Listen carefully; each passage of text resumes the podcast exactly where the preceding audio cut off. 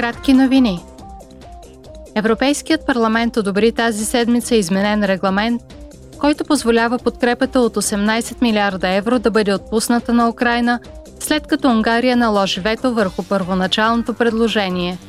Чрез така наречената неотложна процедура, парламентът прие предложената от съвета промяна в регламента за макрофинансова помощ плюс, който позволява на 26-те държави членки да действат като гаранти на заема. На пленарното заседание евродепутатите подкрепиха плановете за насърчаване на използването на възобновяеми енергийни източници. Процедурата за издаване на разрешителни за нови електроцентрали за възобновяема енергия или за адаптиране на съществуващите ще бъде ускорена.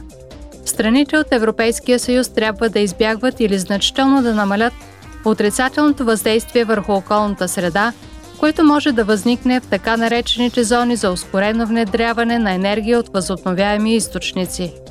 Планът включва и задължение за държавите членки да гарантират, че разрешенията за инсталиране на оборудване за слънчева енергия върху сгради се издават в срок от един месец.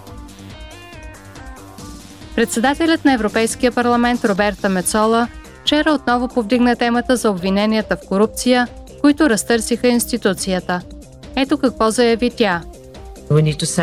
Трябва да изпратим силно послание към тези външни участници, които се опитват да подкопаят дейността ни.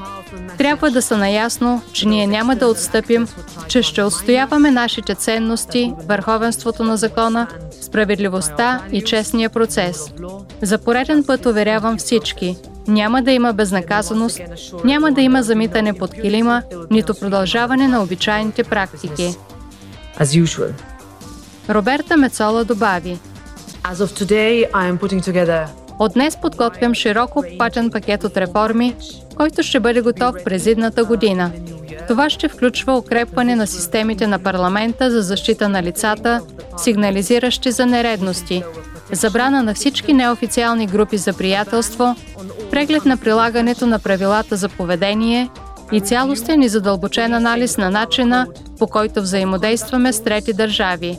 And a complete and in-depth look of how we interact with third countries. По отношение на Европейския съвет, Роберта Мецола каза, че законодателните приоритети на Европейския парламент за 2023 и 2024 година са реформата на енергийните пазари, амбициите в областта на климата и определенето на правилата в областта на миграцията и убежището –